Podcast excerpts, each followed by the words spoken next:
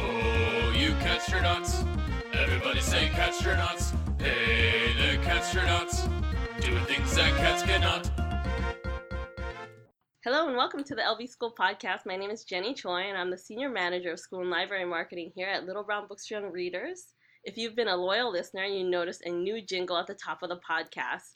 It's actually the catchy theme song for a new graphic novel series from debut author illustrator and this episode's special guest, Drew Brockington. Welcome, Drew. Hi, thanks for having me. You've been entrenched in the world of comics since grade school. Do you remember your first comic? What about it captivated you?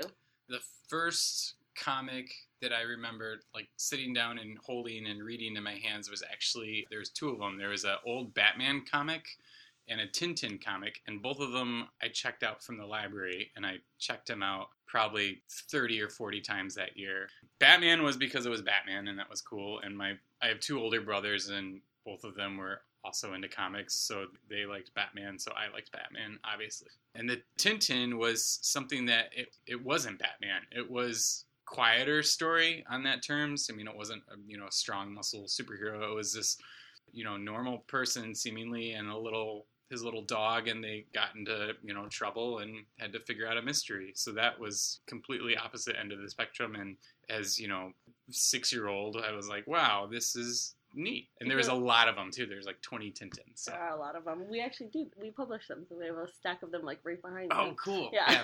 Do you feel like you ever trying to emulate any of what captivated you in those comics in your own work? Hergé, the artist of Tintin, he is a master at that craft of layout and design and, and also how to do complete 180 of facial expressions with just a simple, you know, stroke of the pen and stuff. So I look to him actually a lot for how pages are constructed and how to tell a story. I've been rereading some of his stuff actually.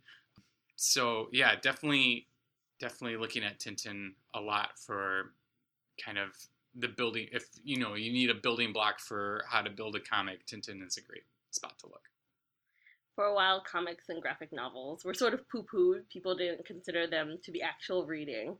Fortunately, this attitude is changing, and educators are more readily adopting them into the classroom, and there's a lot of talk about visual literacy. What do you think comics and graphic novels offer readers that traditional novels can't? i think it's a more direct window into what the characters are feeling. And just being able to show someone's emotions rather than i mean you can write that i feel angry and i'm angsty and my palms are sweaty and stuff but actually being able to represent that on paper with the same time that that that character is saying what's on their mind is a whole different ballgame versus the next step would be to show it in TV or a movie or something like that, but then it's so realistic that you might lose it. Whereas in a comic, in that one panel, they can zoom in on, you know, just the eyes and the eyebrow and show every crease of anger coming, you know, fuming from that eyeball. And that really, I think, allows you to focus in on those little moments that you want to draw out to be a huge emphasis and really just kind of capitalize on. In the first book, Mission Moon, the world is facing a very serious energy crisis, something that is, of course, not unfamiliar to us. With the help of their colleagues at Mission Control and the world's best scientist, that's the name of one of the cat characters, the catstronauts put into action an ingenious solution to mine solar energy from the moon and transmit it back to Earth via radio waves. Is this an actual thing? It is. It's a proposal. Yeah, the whole Mission Moon storyline is based off of a proposal by a Japanese firm, Shimizu. It was proposed, I think, in 2013 that they would go up and build an 11,000 mile ring of solar panels around the equator of the moon.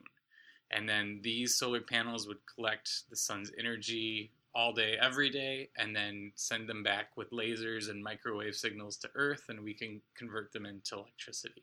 The proposal doesn't have them starting it till 2070, and I don't know if it ever went beyond a proposal, but it is. It's a real situation that could eventually happen, even in our lifetime, if we get on it.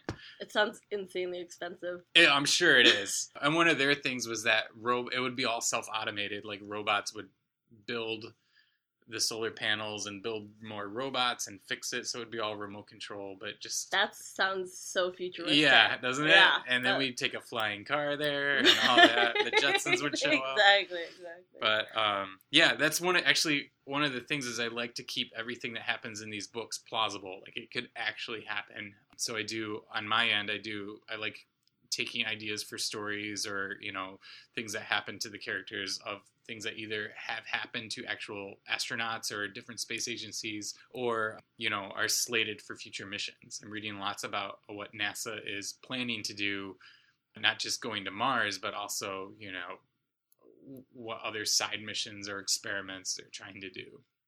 so even though these books are about cats going to the moon, and then the second book, uh, Race to Mars to the Red Planet, there's a lot of actual NASA procedure. And you did a lot of research. You even flew a space shuttle, repaired the International Space Station, and served in mission control.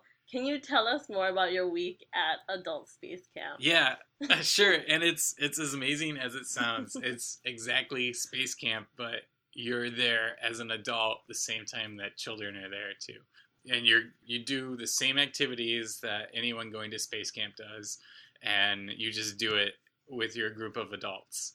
Yeah, this was when I was working on writing these books. I was like, how can I get firsthand knowledge of being an astronaut? And Adult Space Camp showed up, and I was like, great, sign me up and there was i was amazed it was uh, there was 20 adults in the program we had two teams of 10 and we are their ages from early 20s to you know people in their 60s so everybody was just kind of there from all over all of us had you know space was the common theme and why we were there but when we were there i flew they have simulators for everything so we th- flew the space shuttle I served in mission control. I was the communications person there. I got to put on a spacesuit and was hung from the ceiling and replaced an oxygen tank on their uh, International Space Station simulator. We even got a tour of the Saturn V rocket, the rocket that sent the Apollo missions Oh, to the moon. They have an actual rocket there. So I, I was given a tour of that rocket by a scientist who built the computer systems on that rocket. So I was seeing actual equipment in the place where they make the equipment by the people who made it. So it was as close to an astronaut as I could ever get. Where was the camp? The camp is in Huntsville, Alabama. So, and that's also where NASA does a lot of their jet propulsion laboratories and things like that. And so, even before you were working on Catstronauts, as a child, were you fascinated by science? So I I wanted to be a pilot before I wanted to draw comics. I wanted to be a pilot, and then my then the next year I got glasses, and uh, yeah, and that kind of puts I was that yeah I was pretty much told being a pilot would be I'd have to you know laser surgery wasn't invented yet, so so pilot was pretty low on the list then. But yeah, with the whole idea of flight and exploration and all that kind of never left me, and that was something I, I followed through growing up my family's a big sci-fi family. We would have Star Trek Sundays, where we'd sit around as a family and watch Star Trek. We were always reading, you know, and keeping our head into like the fantastical side of of um, space exploration. And actually, my brother studied electrical engineering for his doctorate, so he was even more in the, the actual field of what's going on in space exploration. So even though yeah even though i never could fly i definitely always had i guess you know part of my head was always in what's going on So you've called the books a love letter to space. Why do you why do you think we're so fascinated by space exploration? i think it's i mean aside from the ocean floor it's the next frontier and it's even more so nowadays than it was you know in the past eh, and by in the past like in the 90s or whatever but it just seems so much more approachable to get to mars now in our lifetime than it has ever been in the life of anybody. Yeah generations? yeah. you know the fact that technology is growing faster than people can Can adapt to it yeah then it's it's just seems like we got to do it at some point. At some point it's going to be where else what else can we do? How else can we show off to each other? It's like the iphone's already so small. Let's go to mars. Come on so I am a total cat lady, like I admit it. So I have to know because you do not have a cat, but the books are all about cats, so I just need to know why cats. Well, I am, uh, spoiler alert, everybody, I am allergic to cats. but, I mean, why not? No, I, I think cats are, they're fun to draw. When I was coming up for the, the initial sketch of these catstronauts, what led me to, first it started as a drawing, then the drawing led to a comic, and then the comic led to this. But what led me to take that drawing and turn it into a comic was these are fun to draw. They're just kind of little blobs and ears and super cute. And I was just having a real fun time kind of putting them floating in zero gravity at any angle possible. And I was just having a great time doing that. Do you research cats too then? I, yeah, this is funny. When I, when I was working on this, my brother sent me, uh, my brother Sam sent me a World of Cat Breeds book that has all the breeds of the world, and I've actually referenced it when I'm introducing new characters or needing to figure out like like a pattern or a spot thing or something they do, which is weird because the drawings are so cartoony at point. But I'm actually like looking through this cat breed book, being like, nope, nope, nope. Oh, yep, you Persian, yep, you're the one. So yeah, there's definitely I'm looking at a lot of cats. You've developed the Catstronauts from a short 12-page comic you created yourself Mhm. to a four-book graphic novel series where each book is 100 plus pages. How have your four main characters, Major Meowsers, Waffles, Blanket, and Pom Pom, evolved through this process? Because they look so different from your first kind of prints of yeah, them. yeah. The, so the the biggest thing is that in that original comic, that little comic, it was all just about having fun and telling a joke, basically. And then the minute that I started work on on these graphic novels, it became, uh, you know, who are these astronauts, which led to their specific, you know, just giving them the specific names, Major Meowser, Pom Pom, Blanket, and Waffles, like that alone sets a tone for kind of who they are. And going from there, it's been a real rabbit hole with trying to figure out the voice for each of them. Where Pom Pom loves science, so how do you say that when everything that she does, she is kind of bored when she's talking about something else, but then she hears somebody say the word experiment and she turns around and is just so excited, you know. It's it's been really fun and it's to the point where I am still figuring out their characters mm-hmm. just because it, the stories are such team based that uh, I'm trying to you know focus a little bit of each story on a on a different character so that I can just have that little window to kind of explore you know what their reaction would be and and how they how they would deal with these problems and then also shed a little light on their background and their personal life and stuff. Do you keep a little like character cheat sheet where you're like waffles like this kind of tuna fish or Yeah, I have um above my drawing table. I have sketches of all the characters and like personal items and stuff like that added to so that I know a I know what they look like, so I can keep drawing them, and then b that I know that I can kind of throw some other stuff in there. So, and I'm sure as as the stories grow and continue, like that'll that thing expands too.